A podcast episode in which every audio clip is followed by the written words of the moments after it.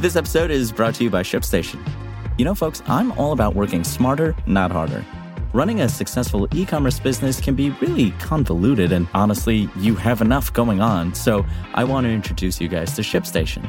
I love using ShipStation because it makes it so much easier to automate all my shipping tasks, and I can manage all my orders in one simple dashboard. Work less and ship more with ShipStation, the innovative tool that helps turn your shipping challenges into opportunities for growth. Go to ShipStation dot com and use code TECHNEWS to sign up for your free sixty-day trial. That's ShipStation dot com, code TECHNEWS. This is Engadget. Here's what's happening in the world of technology.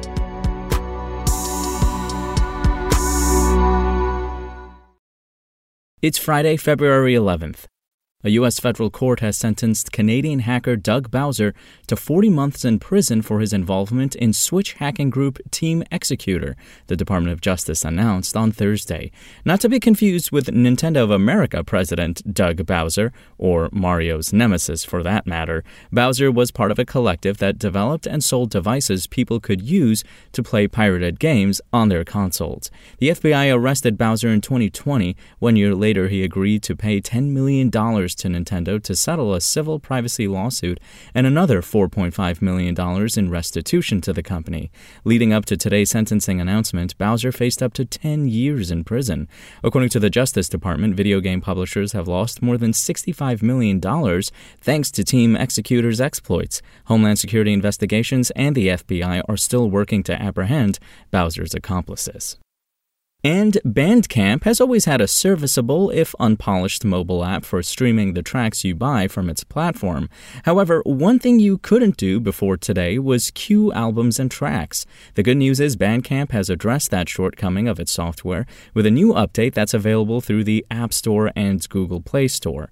To queue a song or album, navigate to your music library by tapping the heart icon located at the bottom of the interface, and then tap the album you want to play. You can queue the entire album by pressing the relevant button under the playback controls.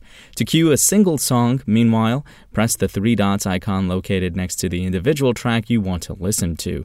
You can also reorder what's next at any point by dragging a song to another position in the queue.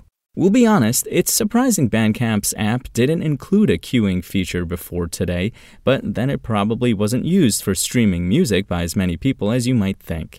Thanks to its support of musicians through the pandemic, Bandcamp has enjoyed an upswell in popularity and goodwill. At the start of the year, the company said approximately eight hundred thousand people had spent more than seventy million dollars buying music and merchandise through the seventeen Bandcamp Fridays the company held throughout twenty twenty and twenty twenty-one.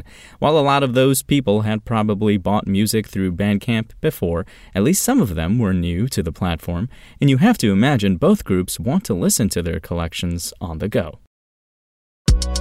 If you want to catch the latest tech news as it's happening, check out Engadget dot com or tune in again every weekday.